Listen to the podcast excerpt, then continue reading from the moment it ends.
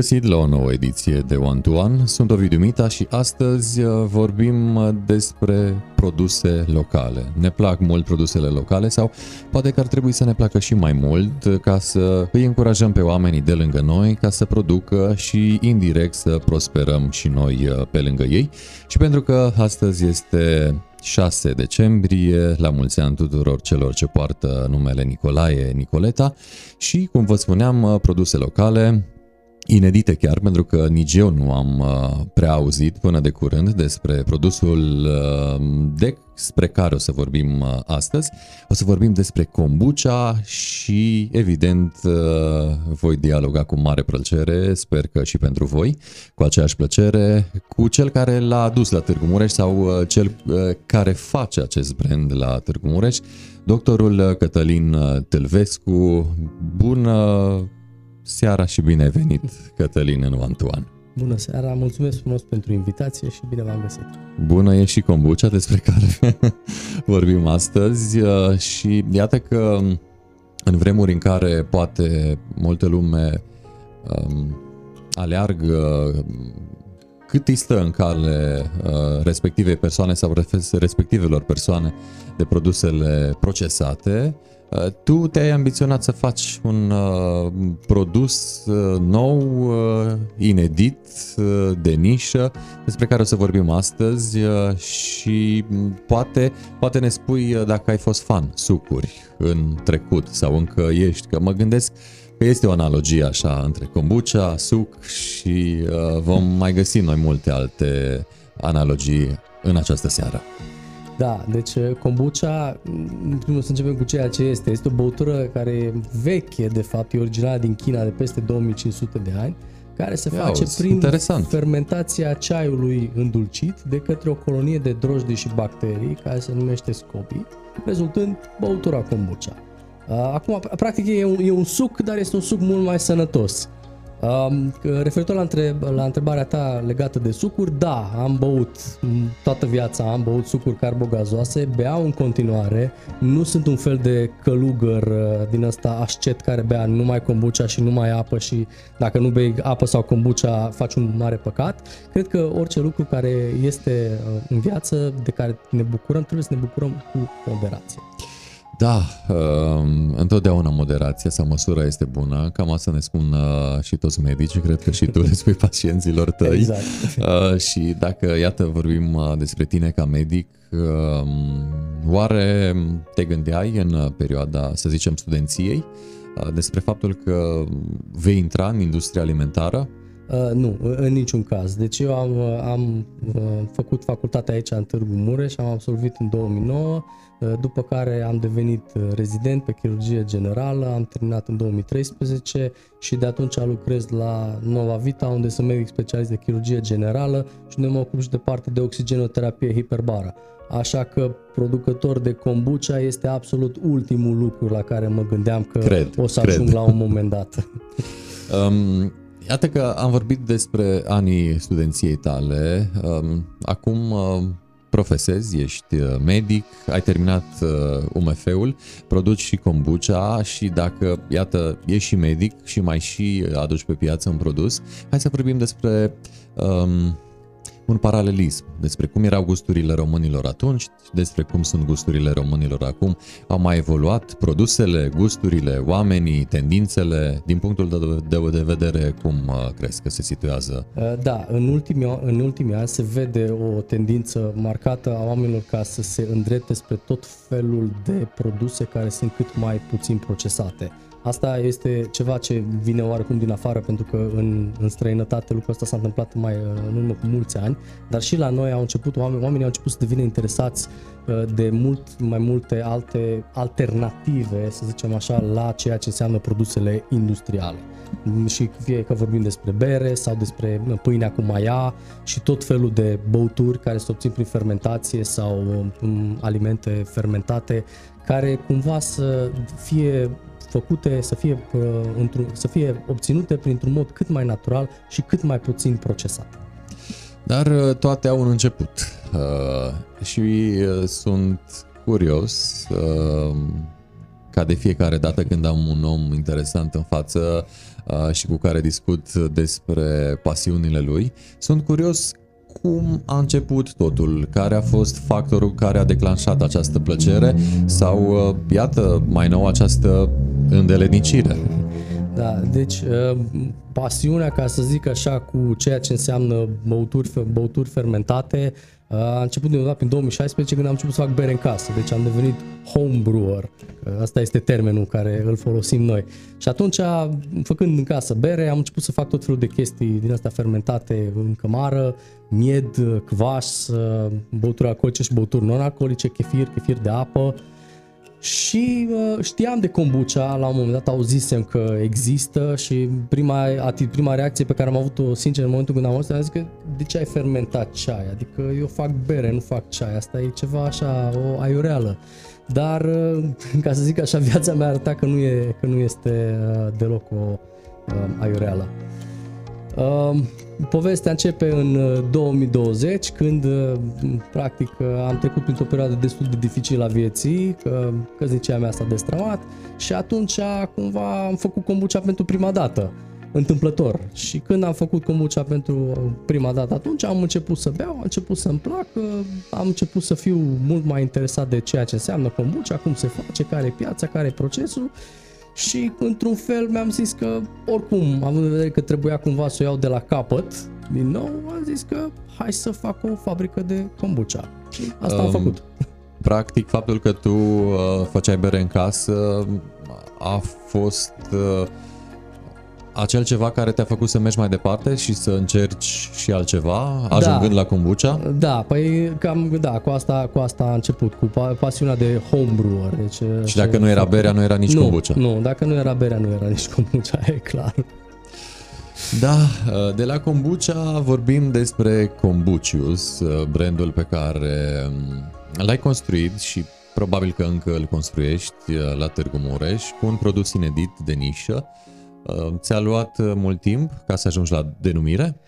Denumirea recunosc că nu am găsit-o eu, ci a fost cineva care mi-a sugerat-o, iar în momentul în care l-am auzit cumva am simțit că ăsta este denumirea și asta este spiritul la ceea ce urma să fie. Erați la un pahar de kombucha? Nu era la un pahar de kombucha, dar așa a fost. Și când am auzit am zis că asta e, că Master Kombucius is wise, Master Kombucius knows things.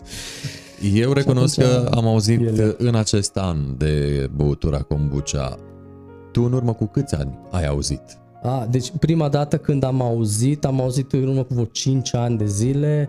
Prima dată când am băut, păi tot așa, că chestii fermentate, că știi că se face și kombucha, se fermentează ceai, că practic poți să fermentezi orice. Și prima dată când am băut kombucha, am băut cumpărată dintr-un magazin, ceva care era adus din import, de undeva din Germania și știu că atunci când am băut-o prima dată, chiar nu mi-a plăcut, adică am stat și mă uitat și am zis că wow, what is this? Și era destul de nasoală. Și prima dată când am făcut kombucha mea, pe care am făcut-o eu după rețetă și asta, aia a fost prima kombucha care într-adevăr mi-a plăcut. Și după ce m-am hotărât să fac kombucha, după aia am început să beau și alte sortimente care erau pe piață aduse din import și cumva se spune în lumea voastră, a celor care faceți bere, că am băut atâtea sute de sortimente de bere sau unii se pot lauda cu mii de beri pe care le-au degustat. Tu câte sortimente de kombucha ai? Peste 100.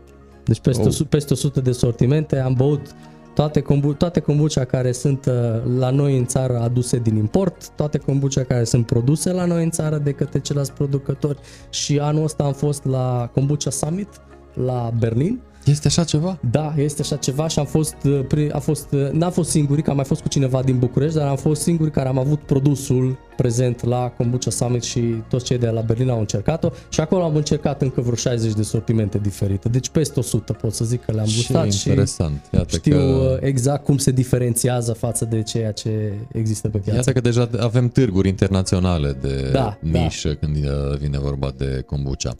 Începuturile nu sunt ușoare pentru nimeni, ori în acest sens aș vrea să spui dacă ai avut persoane care te-au împins așa de la spate, că probabil sunt momente în debutul fiecarei povești, al fiecărui brand, în care poate omul este tentat să spună gata, nu mai pot, renunț, predau armele. La tine au fost momente, probabil că da, și dacă da, ai avut persoane care să-ți spună lasă, du-te mai departe că ești pe drumul cel bun.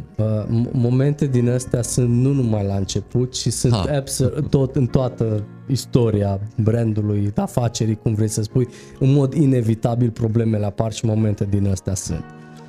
Acum, chestia asta cu oameni care m-au sprijinit și care nu m-au sprijinit e un pic mai complicată povestea, pentru că inițial când am luat decizia să fac chestia asta, practic n-am spus la nimeni până când nu am știut efectiv. Secretosule. Da, pentru că într-un fel cei care mă cunoșteau știau că trec printr-o perioadă foarte, foarte dificilă și mă temeam că vor avea o reacție de genul ai săracul, lasă-l că e greu și face ceva, măcar să nu se gândească la ce se întâmplă. A fost refularea ta?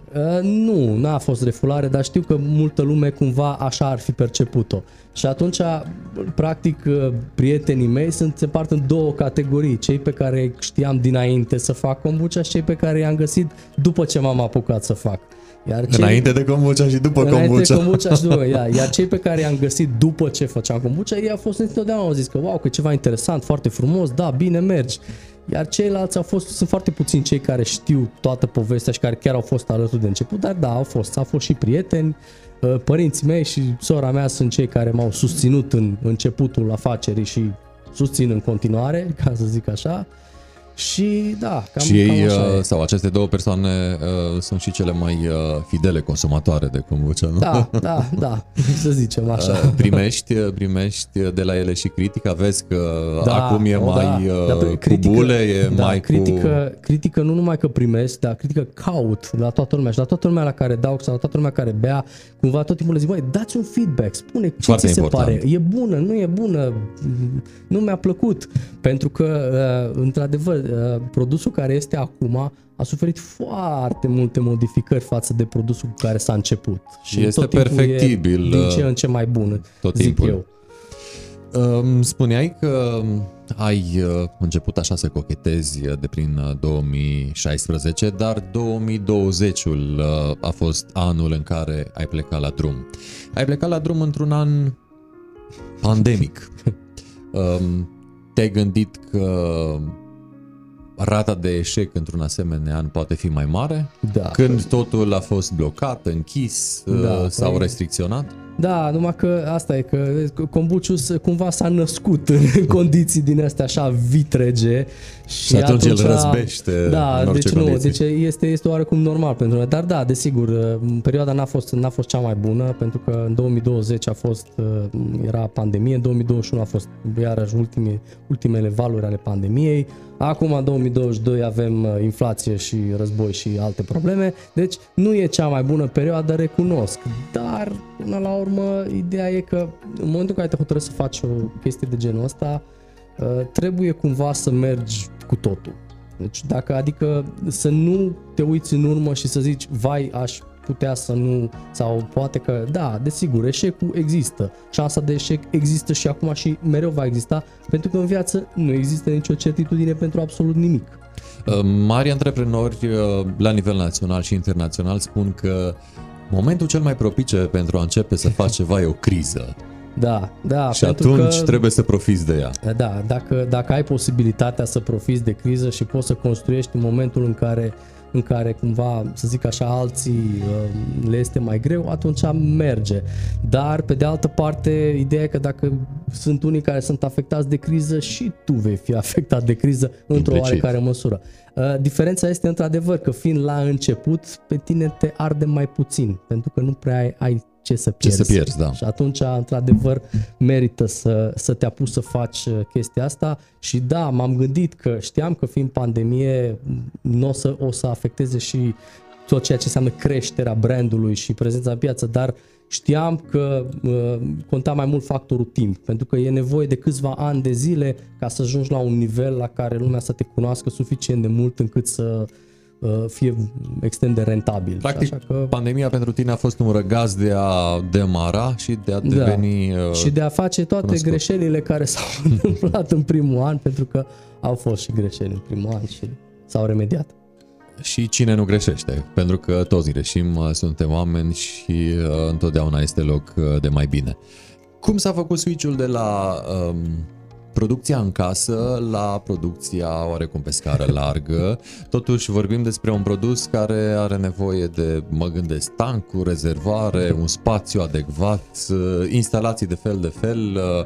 Cum s-a pus totul în mișcare? Păi da, pe scurt, ca să zic așa, am luat niște borcane mai mari, nu am luat niște tancuri de fermentație.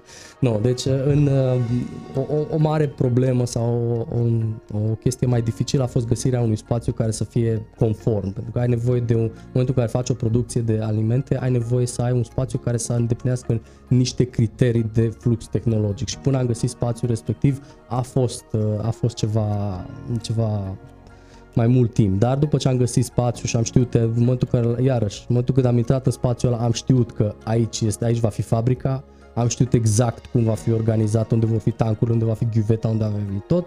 Și ai tu un simț de antreprenor, așa? Da, în februarie am luat practic spațiu, am luat cheile de la locație, după care în martie am demarat tot ce a însemnat parte de amenajare pe care eu le-am făcut. După care am luat toate echipamentele necesare, tancuri de fermentație, ghiuvetă, masă de inox, toate chestiile. În aprilie, efectiv, am adus cultura în spațiu și am început să fac kombucha în tancurile acelea mai mari. Mai am făcut primele loturi și am luat autorizațiile de la autorități. În iunie am făcut packaging-ul și în 3 iulie, la ora 10 dimineața, produsul efectiv a ieșit pe piață, când s-a listat într-unul dintre magazine de aici din Târgu Mureș. Da, iată povestea afacerii, nu? Da, povestea asta, cam asta e povestea afacerii. Precum în Biblie, cartea afacerii. Da. Unde este fabrica? Fabrica este pe Gheorghe Doja, e o fabrică mică la parterul unei clădiri, practic.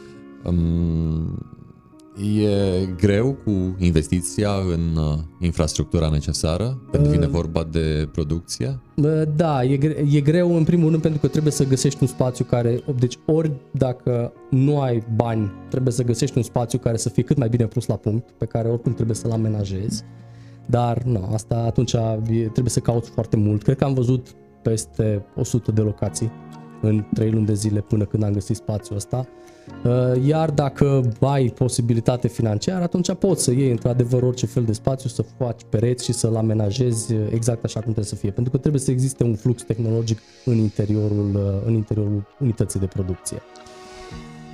Sunt de asemenea curios dacă poți de unul singur sau ca în viață trebuie să apelezi la credite când vine vorba de o fabrică precum cea pe care o deții tu. Păi da, acum iarăși, dacă ai, atunci e mult mai ușor, dacă nu, trebuie să te împrumuți. Fonduri europene?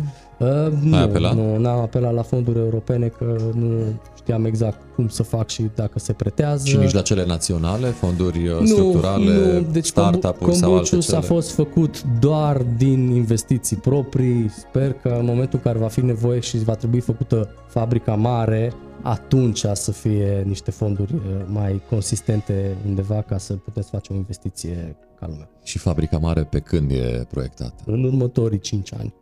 Se simte nevoia în următorii?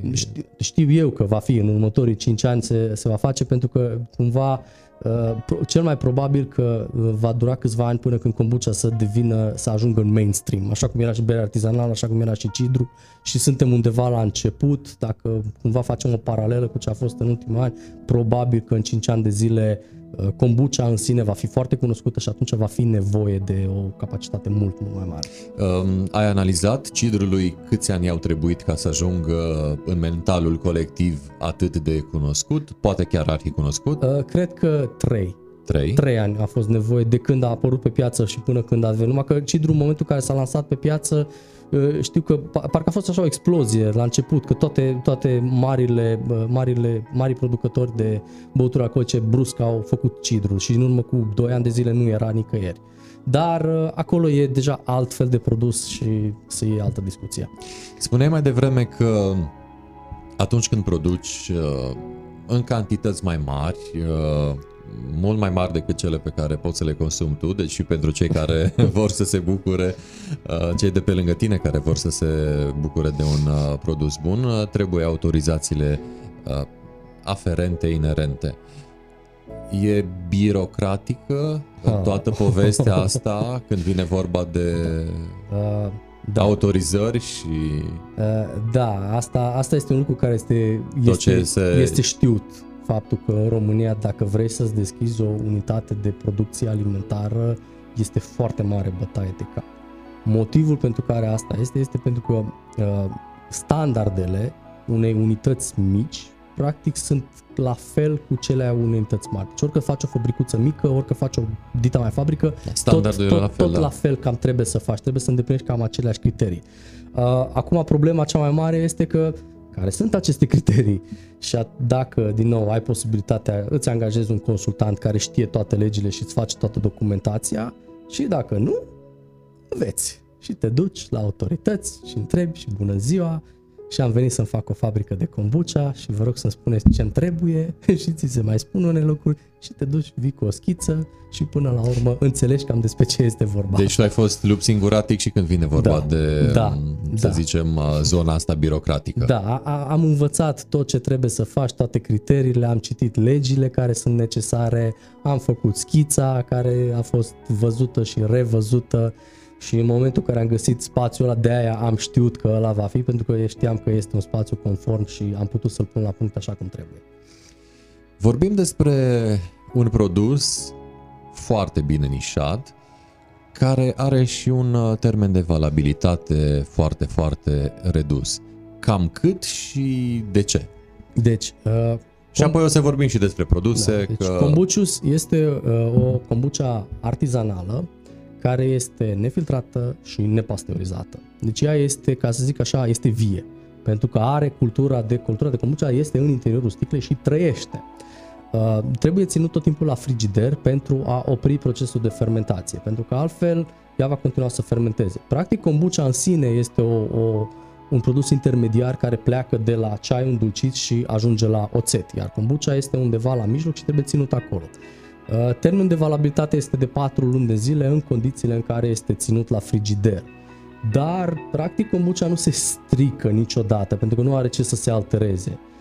Cultura de kombucha, se transformă. Da, se transformă în oțet, pentru că cultura de kombucha creează un mediu atât de acid și atât de competitiv, încât orice bacterie, chiar dacă se contaminează, ceea ce nu se întâmplă, dar chiar dacă se contaminează, pur și simplu nu crește în kombucha. Deci ea are tot timpul un pH sub 4 și din cauza asta este safe și după 6 luni și după un an de zile, doar că dacă o bei, probabil după un an de zile se transformă într-un fel de oțet carbogazificat. Și sunt unii care așa o preferă. Da? Da, sunt unii care așa o preferă. Și eu am în frigider la fabrică, am kombucha care este de un an de zile, din primele loturi care au fost lansate, pe care le păstrez pentru ocazie mai deosebită. Dar există, pentru posteritate. Da, există, cum se zice, acel vault, acea arhivă cu produse mai vechi care... Și până la urmă gusturile nu se discută, că știm câți oameni, atâtea gusturi.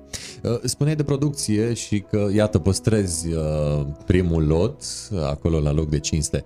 Cât produceai în primele luni, când ai intrat pe piață, și cât produci acum, ca să vedem evoluția în timp a fabricii pe care o deții?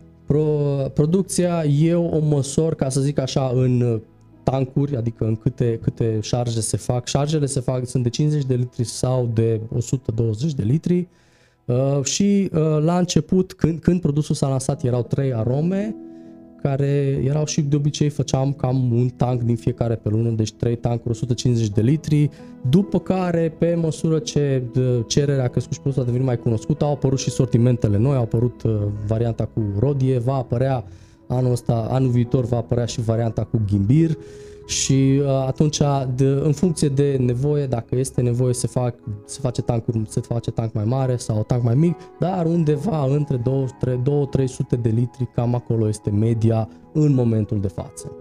Mă gândesc că producția a crescut și tot crescut pe măsură ce a trecut timpul, adică vorbim despre 2022 ca fiind cel mai bun an, în condițiile în care 2020 a fost pe jumătate închis, apoi și 2021, deci, practic, câteva luni. În 2021, practic, a fost pe piață numai 6 luni, deci din iulie până în decembrie. În 2022 a fost primul an întreg în care a fost produsul pe piață, dar asta depinde și de vremurile actuale, că au fost locații care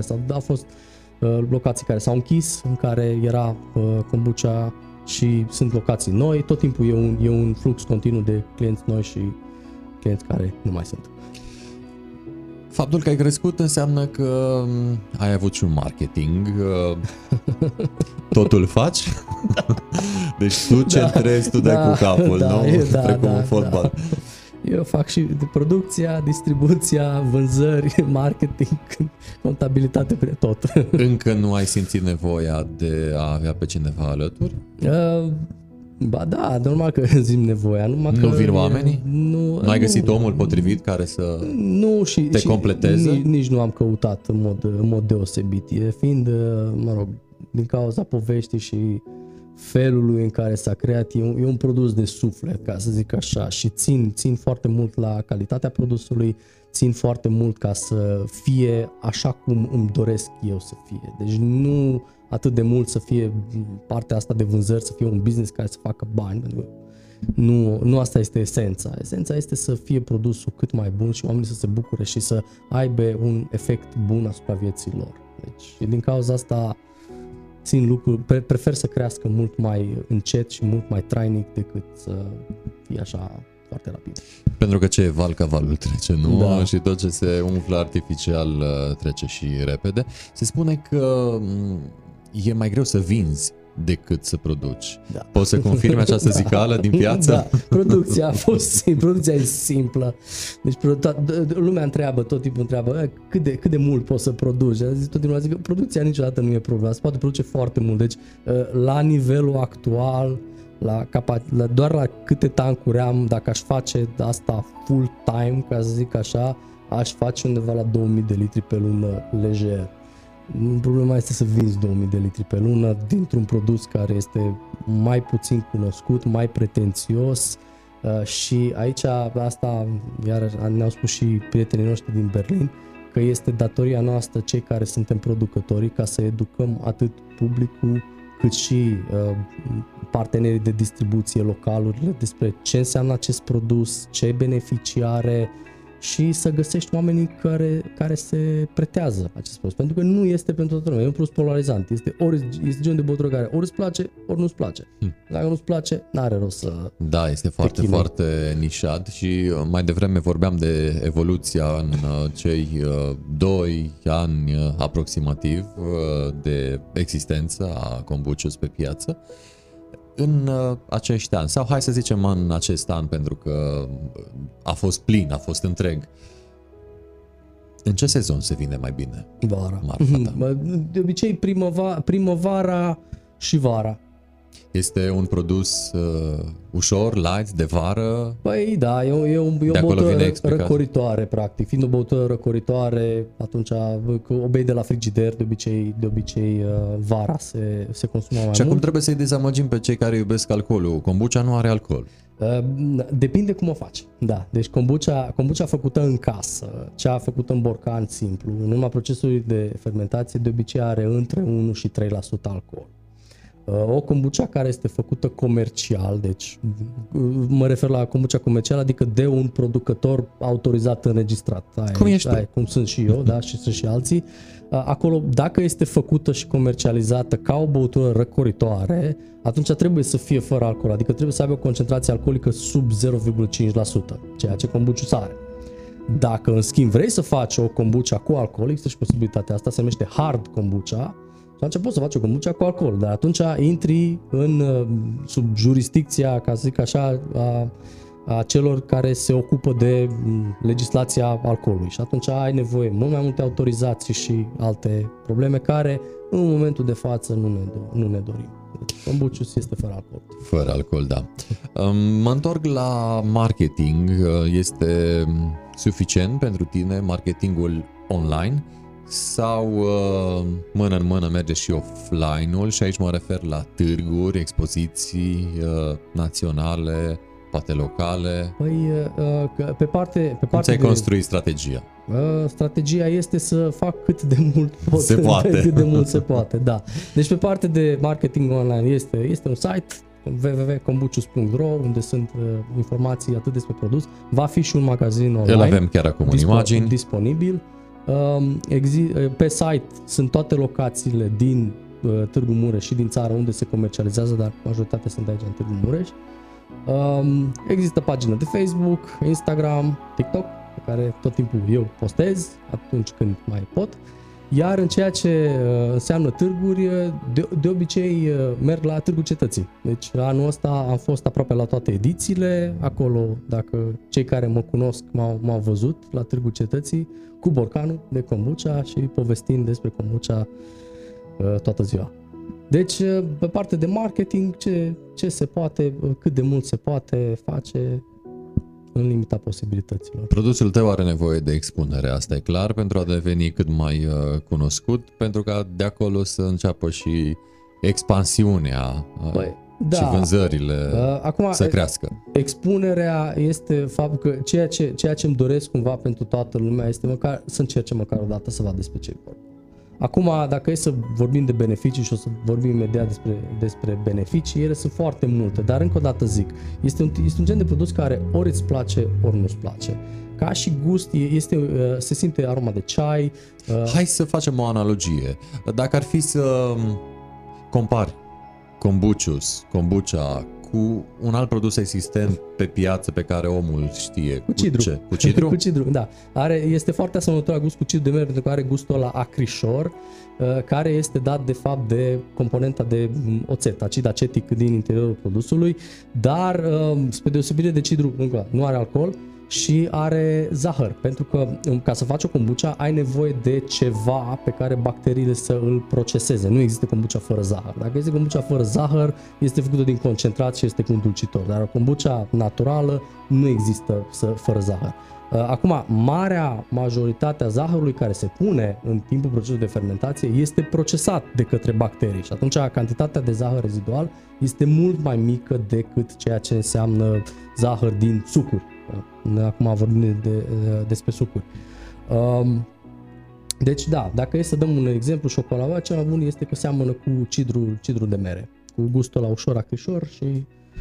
Iar tu produci cam câte sortimente de kombucius? Deci în momentul de față pe piață sunt 4 sortimente. Este varianta original, este varianta Strong Hops care este cu hamei, care e un fel de alternativă la berea fără alcool, pentru că n-am găsit bere fără alcool care să-mi placă.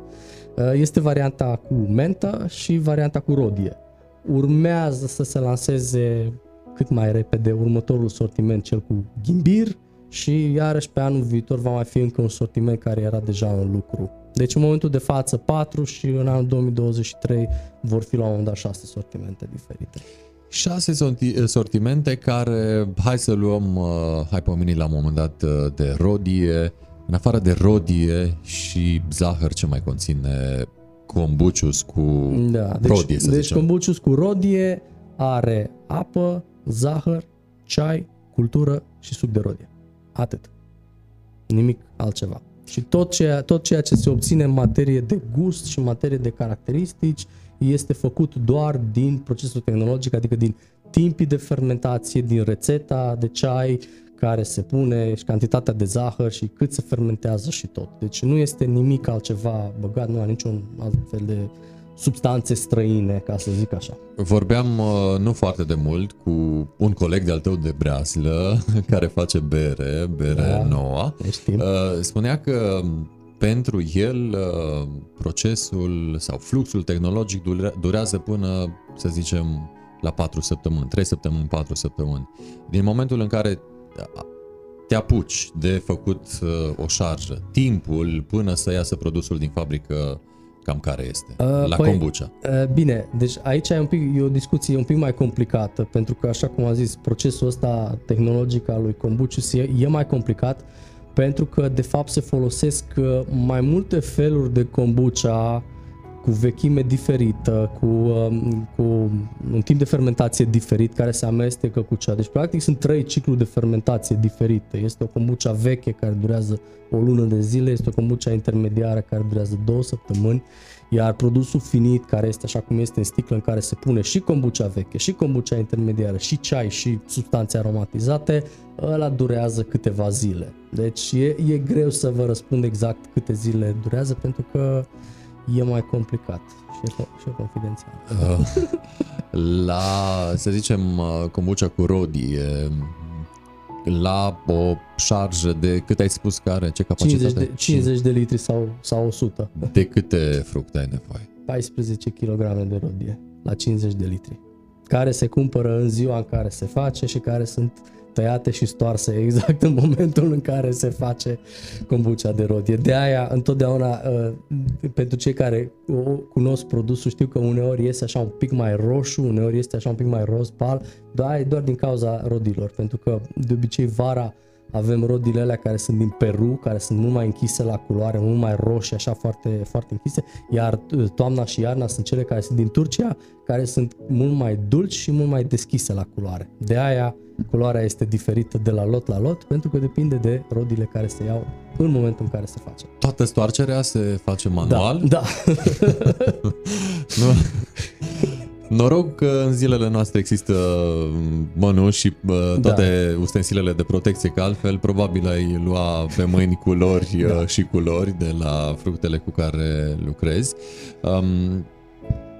Zahăr, ca să îi împăcăm puțin și pe diabetici. Da, deci, eterna discuție cu zahăr, fiind și medic, că de ce are zahăr și că zahărul este rău și că de ce nu folosim miere și dau altceva. Deci, noi folosim zahăr alb din ăla rafinat, din ăla rău, pentru că făcând o kombucha fără alcool și reglând totul doar din procesul tehnologic, cantitatea de zahăr care trebuie folosită pentru a obține acel rezultat trebuie să fie tot timpul exact la fel. Deci motivul pentru care se folosește zahăr este că întotdeauna când se face această kombucha îmi trebuie exact aceeași cantitate de zahăr. Mierea, un produs mai natural, are variații. Și atunci, dacă ai folosit miere, uneori ți iese mai alcoolică, uneori ți iese mai puțin alcoolică. Și ca să eliminăm complet riscul ăsta, folosim zahărul alb. Asta e un... Poți să controlezi. Deci poți să controlezi exact cantitatea de zahăr, exact cantitatea de alcool și știi sigur că tot timpul este. Când am fost la Berlin, iarăși ne-am dus produsul și ne-am dus să ne testeze la alcool acolo să vadă lumea dacă e și toată lumea a fost mirată spunând, dar cum? E așa de dulce și nu are alcool. Este confidențial. Așa. Iar cealaltă discuție cu diabetici. Acum, în momentul în care zahărul ăsta este fermentat, glucoza, deci zahărul are fructoză, zaharoza are glucoză și fructoză. Glucoza este procesată în primul rând de către drojdie în alcool și după aia de către bacterii din alcool în oțet sau din glucoză direct în oțet, pe o cale separată. Fructoza ce rămâne, pentru că majoritatea glucozei se procesează, este transformată de către bacterii în celuloză. Ceea ce rămâne în sticlă ca și cantitate este predominant fructoză și o cantitate mult mai mică de zahăr. Asta îi dă gustul ăsta dulce și din cauza asta poate să fie consumată chiar și de persoane care sunt cu diabet. Deci nu este un produs care să modifice glicemia atât de tare încât să fie evitat complet de către diabetici. Acum, desigur, bei o sticlă sau bei 2 sticle, nu bei cantități industriale. Dar se poate consuma. Celălalt produs, mai gălbui așa, spuneai că este mentă. Iar la o șarjă, câtă mentă folosești? Asta se folosește, de rodie ne-ai spus. Asta se folosește cu ceai de mentă. Deci nu este ceai și mentă separat, se folosește ceai de mentă și cantitatea e mai secretă. Deci la mentă mai cu restricție. Da, da. Au fost momente în care cererea a depășit capacitatea ta de producție? Anul ăsta a fost de două ori s-a întâmplat. Odată, cred că ai fost în culmea fericirii. Odată, am zis că în sfârșit avem și problema asta. Odată în mai a fost și atunci a fost momentul care a făcut, zic așa, primul upgrade și am luat și tancurile mari și a doua oară a fost în toamnă, prin septembrie, când a fost ultima ediție la Târgul Cetății. Atunci iarăși a fost. Pentru că avem mulți clienți la care livrez o cantitate mică. Deci nu există o comandă foarte mare. Dacă cineva vrea să scoată kombucius și să pună la vânzare într-un magazin, într-o locație, nu trebuie să cumpere o cantitate foarte mare. Deci se cumpără 20, 30, 40 de sticle și pe măsură ce se vinde se aduce produs nou, tocmai din cauza asta, pentru că el se face pe măsură ce se vinde. Nu există niciodată un stoc monumental de foarte multe mii de sticle care să fie în fabrică tot timpul. Și de aia tot timpul este proaspătă, tot timpul este făcută în momentul în care... O cantitate mică, da, ce tot timpul rulează. Și tot timpul se rulează. Și atunci pot să apară situații în care, din păcate, nu. Poate chiar în ziua respectivă nu se face, dar de obicei, dacă e nevoie, se face sau se face mai multă și cam într-o săptămână se onorează cam orice comandă.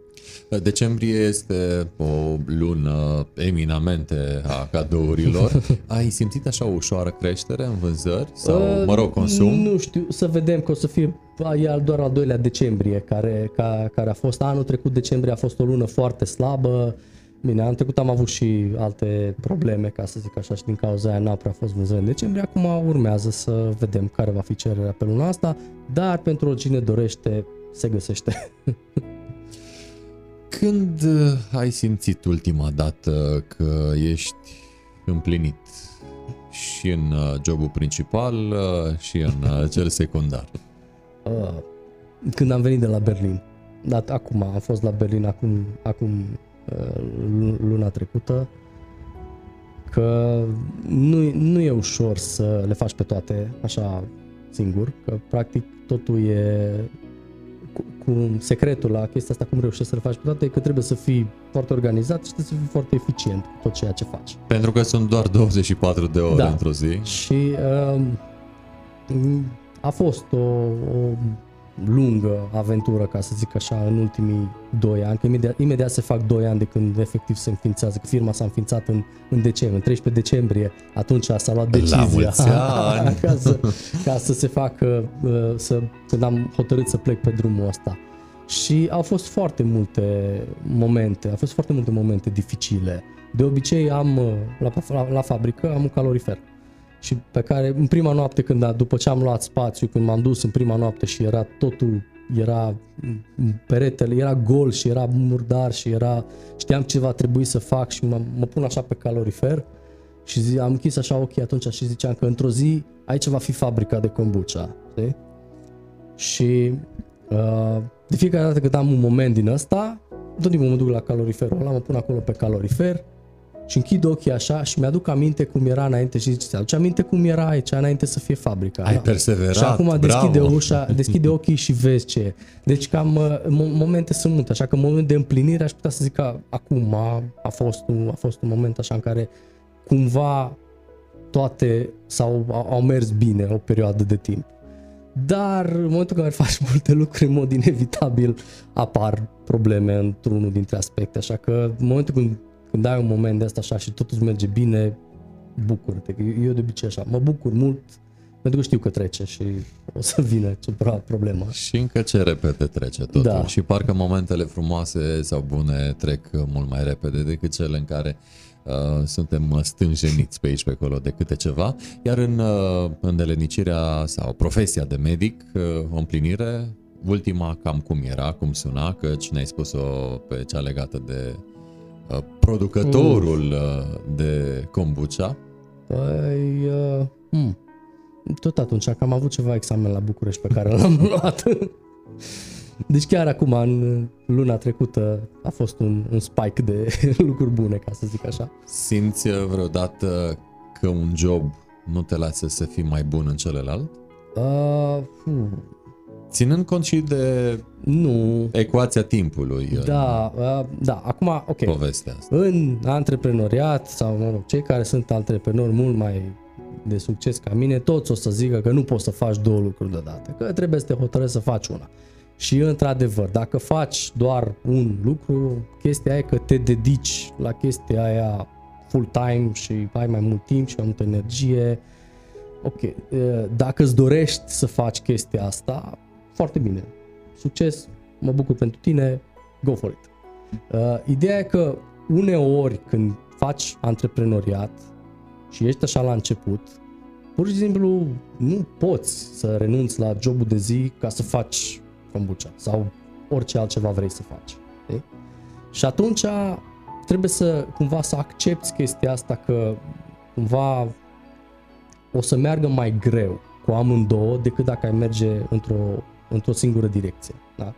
Și pur și simplu trebuie să accepti chestia asta. Dacă vrei, dacă nu, încă o dată. Alege, go for it. Cine vrea să se apuce să facă orice și să renunțe la jobul de zi, nu recomand, dar viața e un compromis întotdeauna. E liber să facă, da. Și e ușor de zis, într-adevăr, că la un moment dat să zici, băi, dacă n-aș fi la jobul de zi, aș putea să fac asta full time, sau dacă n-ar trebui să fac asta, aș fi numai la serviciu și totul ar fi super minunat. Dar nu e chiar așa, că dacă ar fi chiar așa, mă rog, aș face una și asta e.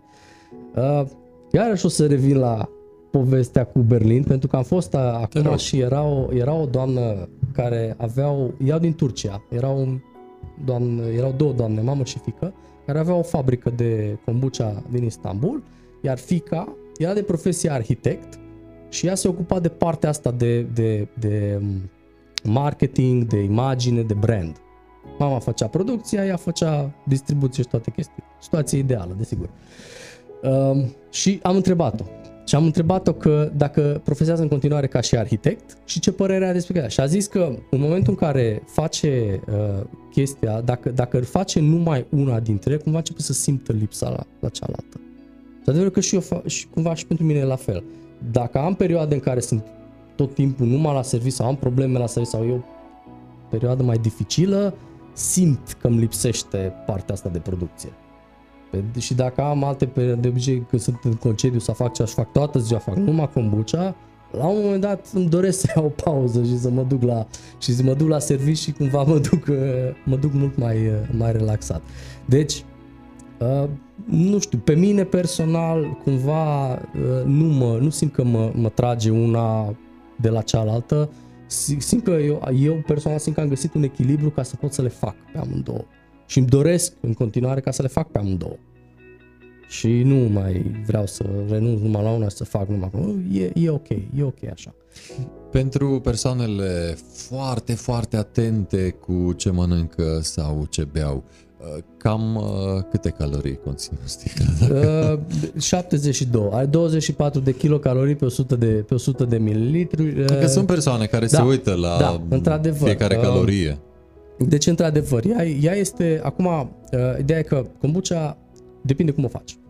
Poți să faci o kombucha care să aibă foarte mult zahăr rezidual, care să fie foarte sucoasă, 7, 8, 9 grame de zahăr pe 100 de mililitri, sau poți să faci o kombucha care să fie super uscată, super acră, cu o cantitate mult mai scăzută de zahăr. Kombucius a fost gândită ca să fie cumva intermediar. Noi suntem români, nu ne place mai mult, așa mai dulce. Nu prea sunt. Și asta cumva e un pic diferit față de kombucha adevărată, care există pe piață și care e mult mai acră și mult mai seacă și sunt unii care zic, păi nu, că aia e de fapt kombucha. Nu, kombucha, cea mai bună kombucha e aia care îți place ție. Și dacă îți place asta, mă bucur. Dar da, deci e gândită ca să aibă o cantitate mult mai scăzută de zahăr și încă o dată are atâta zahăr pentru că este gândit să aibă atâta zahăr și măsurat din procesul tehnologic, tocmai ca să fie și un pic dulce, dar să nu fie prea dulce. Deci la 5,5 grame de glucide reziduale este mai puțin decât sucul de mere stors și mult mai puțin decât celelalte sucuri, ca să zic. De hamei sau alte celelalte. Da. Nu, că la față de bere, nu, jumătate. Da, deci cei care sunt tentați să-și cântărească fiecare ingerare de calorii, poți sta liniștiți că e doar o jumătate de bere, o kombucha. Da. Acum, efectele kombucha. Că de fapt și asta ar trebui să vorbim. De ce să bem kombucha și să nu bem? Da, chiar așa. De ce să beau eu kombucha? De ce să bei kombucha? În primul că e bună, că e gustoasă și că îți place. Nu. Deci, acum, toată povestea asta cu kombucha, că de ce este ea un health drink? și de ce de peste 3000 de ani se folosește. În urma procesului de fermentație a zahărului rezultă foarte mulți acizi organici, foarte multe vitamine. Iar acizii ăștia organici sunt cei care ajută la detoxifierea organismului. Cel mai cunoscut și cel mai important este acidul glucuronic, care se sintetizează în mod obișnuit în ficat și care are rolul în detoxifiere. Atunci, practic, în momentul în care bei kombucha, cumva îți ajuți ficatul ca să îl degrevezi un pic de funcție și îl ajuți la detoxifierea organismului. De asta se recomandă kombucha, de asta toată lumea, wow, că de ce e așa de magică kombucha? Pentru că are un efect foarte puternic detoxifiant. Iar efectul ăsta detoxifiant a fost dovedit prin studii clinice. Deci sunt oameni care au făcut studii pe băutura kombucha, care au făcut studii clinice și au demonstrat că are acest efect. Plus că ea fiind nefiltrată, nepasteurizată, deci având bacteriile în interior și fiind o băutură vie, aceste bacterii la nivelul tubului digestiv îmbunătățesc funcția de digestie. Reglează tranzitul intestinal și reduc inflamația intestinului. Deci practic asta zic, el este un suc, dar este un suc mult mai sănătos și cu mult mai puține glucide față de ceea ce înseamnă sucurile obișnuite. E făcută și gândită ca să fie consumată ca o alternativă mai sănătoasă la băuturile răcoritoare. Cum este piața de kombucha în România? Câți producători avem? Pe unde sunt ei? Da. Dacă sunteți cumva uniți așa într-o uniune sau asociație profesională? Da, deci în România, în momentul de față, deci acum în decembrie, sunt 8 producători. 4 sunt în București, 2 sunt în Cluj, 1 în Târgu Mureș și 1 în Suceava la Gura Humor. Deci asta suntem, asta e piața. Iar pe harta României, Târgu Mureșul e al 3-lea oraș? Da, Târgu Mureșul este al 3-lea oraș după București și Cluj care are brand de kombucha. Ei fără asta. Da. Nu avea noi în Târgu Mureș multe, dar iată avem kombucha. Avem brandul local de kombucha, într-adevăr. De cunoscut, ca zic, ne cunoaștem toți între noi, mai mult sau mai puțin, iar de colaborat mai vorbim unii cu alții. Mai greu. Da, ideea e că în străinătate există... Nu v-ar ajuta? Da, normal că ne-ar ajuta, da. Un consens, așa, unanim și coexistența într-o asociație? Normal că ne-ar ajuta și tot vorbim la chestia asta, tot ne dorim să facem, o asociație de mult, pentru că și în momentul în care ne-am dus la direcția de sănătate publică și la autoritatea sanitar-veterinară, ne s-a spus foarte frumos că ok, vrei să-ți faci o fabrică de kombucha? Bine, nicio problemă. Mergeți și luați ghidul de bune practici ale industriei respective și vă luați după ghidul de bune practici. Doamnă, dar nu există ghid de bune practici, noi o să scriem ghidul de bune practici. Deci, da, ar fi bine să ne asociem, ar fi e o idee bună să ne asociem, pentru că, iarăși, în străinătate sunt foarte bine asociați, numai că e un pic mai dificil, că fiecare are anumite lucruri care vor să le împărtășească și anumite lucruri care nu vor să le împărtășească. Toată chestia asta cumva pleacă de undeva din America, pentru că în America în 2010 a fost un mare scandal cu kombucha și cu alcoolul, că de aici au plecat tot. În 2010 a fost o așa zisă apocalipsă kombucha în America, în care FDA-ul a descoperit un produs care era listat la raft și avea o concentrație de alcool de 3,5%. Deci mult peste limita aia. Și după aia cumva au dat în ei și au dat controle. Whole Foods, care îi listau, i-au pus ca să-și retragă toate produsele de pe piață și 90% din producătorii de kombucha din America, deci 90% au dat faliment. Și atunci cei care au rămas pe piață, care au venit după, cumva toți au ceva secrete, procese tehnologice confidențiale, care nu prea vor să le spună chiar așa la oricine. Nimeni din industria de kombucha nu o să spună exact cât zahăr pune și cât timp fermentează. Și dacă îți spune, te minte. Asta e un adevăr, care o știm și de la noi și o știm și de la colegii din Berlin. Și de obicei nu prea întrebăm chestiile astea noi între noi, pentru că ne știm. Știi cum e, minte-mă, dar minte-mă frumos. Așa că într-o piață de genul ăsta e mult mai greu ca să te apuci și să colaborezi și să faci, pentru că trebuie să știi cumva și cei care discutăm, că suntem câțiva care vorbim mai mult, Noi ne cunoaștem, ne cunoaștem mai bine, ne cunoaștem produsul, știm unul la altul și știm că ne dăm seama cumva și după gust îți dai seama. În momentul în care știi cum se face, deja și după gust îți dai seama cât zahăr are și tot fel de chestii de genul ăsta. Și atunci, da, din cauza asta, probabil că nu știu când se va întâmpla la un moment dat să apară o asociație. Nouă ne-ai adus și ne-ai prezentat kombucha cu rodie, kombucha cu mentă. Spuneai că anul viitor vine ghimbirul? Da, ghimbirul este făcută, este rețeta făcută. Acum, în perioada asta, suntem într-un proces de schimbare a etichetelor, nu zicem chiar rebranding, facem niște etichete mai frumoase și mai profesionale.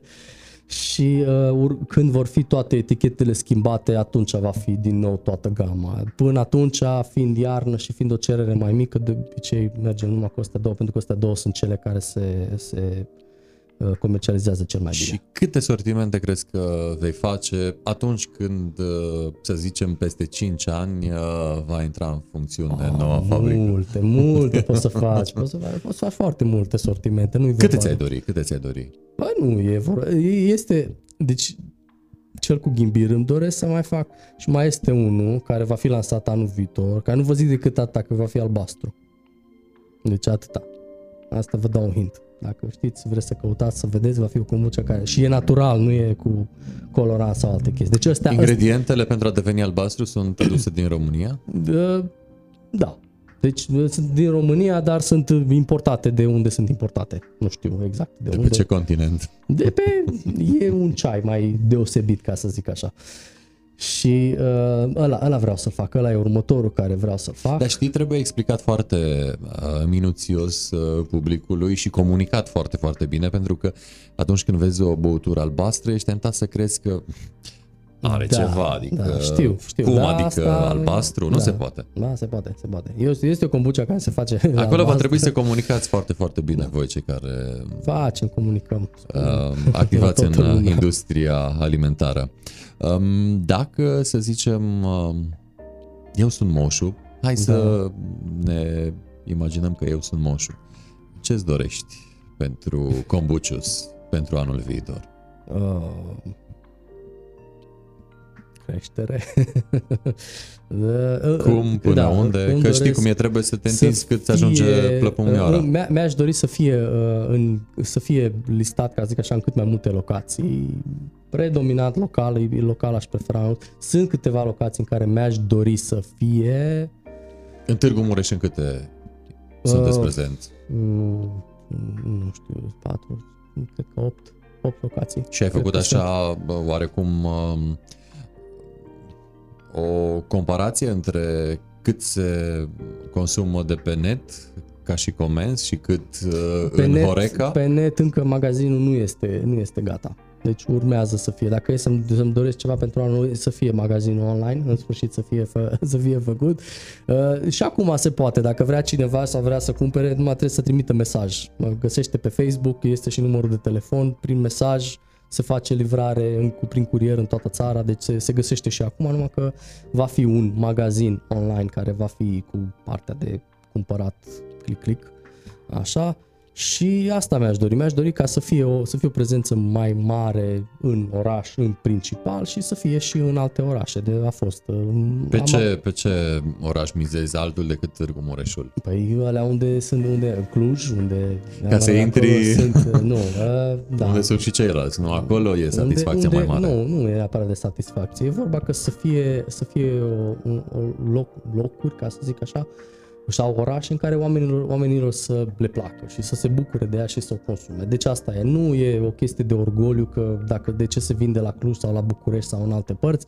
Au fost colaborări, deci a fost și în București, au fost câteva locații în care a fost, dar ca zic așa, lucrurile s-au stins. A fost și în Brașov într-o locație care, din păcate, în momentul de față nu mai este și tot timpul caut, numai că tot așa, cauți, sună, bună ziua, știți ce e kombucha? Nu, păi știți, nu știu, nu, stai să vă explic despre ce e vorba. Cam așa merge și asta e o chestie care durează.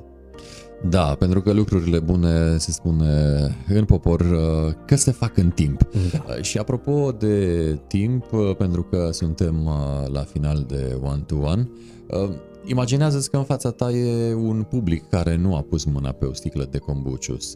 Uită-te în ochii lor și convinge-i să pună mâna și să deguste un produs. Încercați și să vedeți unde vă va duce. Pentru că pe mine m-a dus într-un loc în care nici măcar nu visam că o să ajung vreodată. E bună, are efecte benefice, ori îți place, ori nu-ți place. Și dacă nu-ți place, măcar poți să spui că ai încercat. Căci încercarea moarte n-are, nu? Vorba aceea. Cătălin, mulțumesc tare mult că ți-ai rupt din timpul tău, care știm cum e pentru toată lumea, așa foarte bine calculat, și ne-l împărțim, ne-l drămuim cu greu, așa că mulțumesc. Trebuie să mă duc la fabrică. Da? Da. Te așteaptă? Da. Ce urmează să faci? Trebuie făcute niște lucruri pe acolo, mutate. Mutată kombucha dintr-un tank în altul și trebuie făcută. Sunt multe proceduri de mutat și răzmutat. Sunt. Și toate se desfășoară după un orar fix și trebuie să mergi să faci. Și când trebuie să faci, chiar dacă e târziu și e noapte și poate... Dar nu le muți tu cu găleata, adică totuși lucrează pompele și instalațiile, nu? Da. Noroc. Cătălin, mulțumesc tare mult pentru prezență. Mulțumesc foarte, foarte mult pentru invitație. A fost foarte frumos și sper să avem cu toții un an nou cât mai bun. Să dea Domnul să fie așa. Poate ne spui ce mi-ai spus înainte să intrăm în live, că peste vreo 20 de ani, când o să fii cel mai mare producător de kombucha din Europa, o să-ți aduci aminte de emisiunea asta la care ai fost pentru prima dată. Kombucius, așa cum am zis, că Kombucius a fost făcut din foarte multe momente care au fost mai mici, mai mari, mai semnificative, mai nesemnificative, și întotdeauna au fost momente din astea cu prima dată când, prima factură care ai făcut-o, prima livrare, primul târg la care ai participat, iar acesta este primul interviu live din istoria Kombucha și a fost o experiență foarte, foarte frumoasă și prima asta nu se uită niciodată. O să fie întotdeauna, că era noapte, știi, și am venit și ce frumos era și cum am povestit despre kombucha și așa e. Mulțumesc tare mult pentru prezență, să ți se îndeplinească toate planurile pentru 2023. Eu deja am degustat la evenimentul la care ne-am văzut Kombucius. Și aștept cu nerăbdare Kombucius cu ghimbir, pentru că eu sunt fan ghimbir, așa că toată lumea așteaptă. Cu drag. Face bine și la voce ghimbirul, așa că e binevenit. Poate va fi mai nișat de iarnă cu cel cu ghimbir. Da, așa a fost gândit, că undeva, bine, era vorba să fie mai în toamnă, numai că ne-am mai lungit. Nici o problemă, dar mai bine mai târziu decât niciodată. Va fi. Cătălin, tare îți mulțumesc, spor în toate și să ne vedem cu bine. Mult mai repede decât cele 2 decenii pe care le-ai pomenit mai devreme.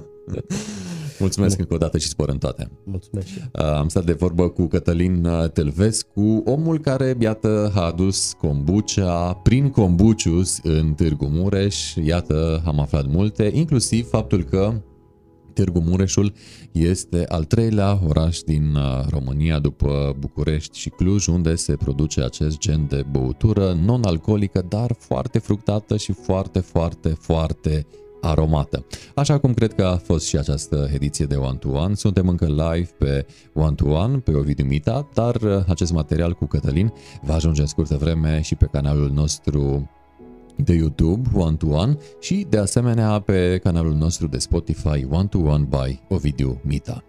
Eu îți doresc o seară liniștită, spor în toate, numai bine. Până data viitoare, sănătate, că e mai bună decât toate.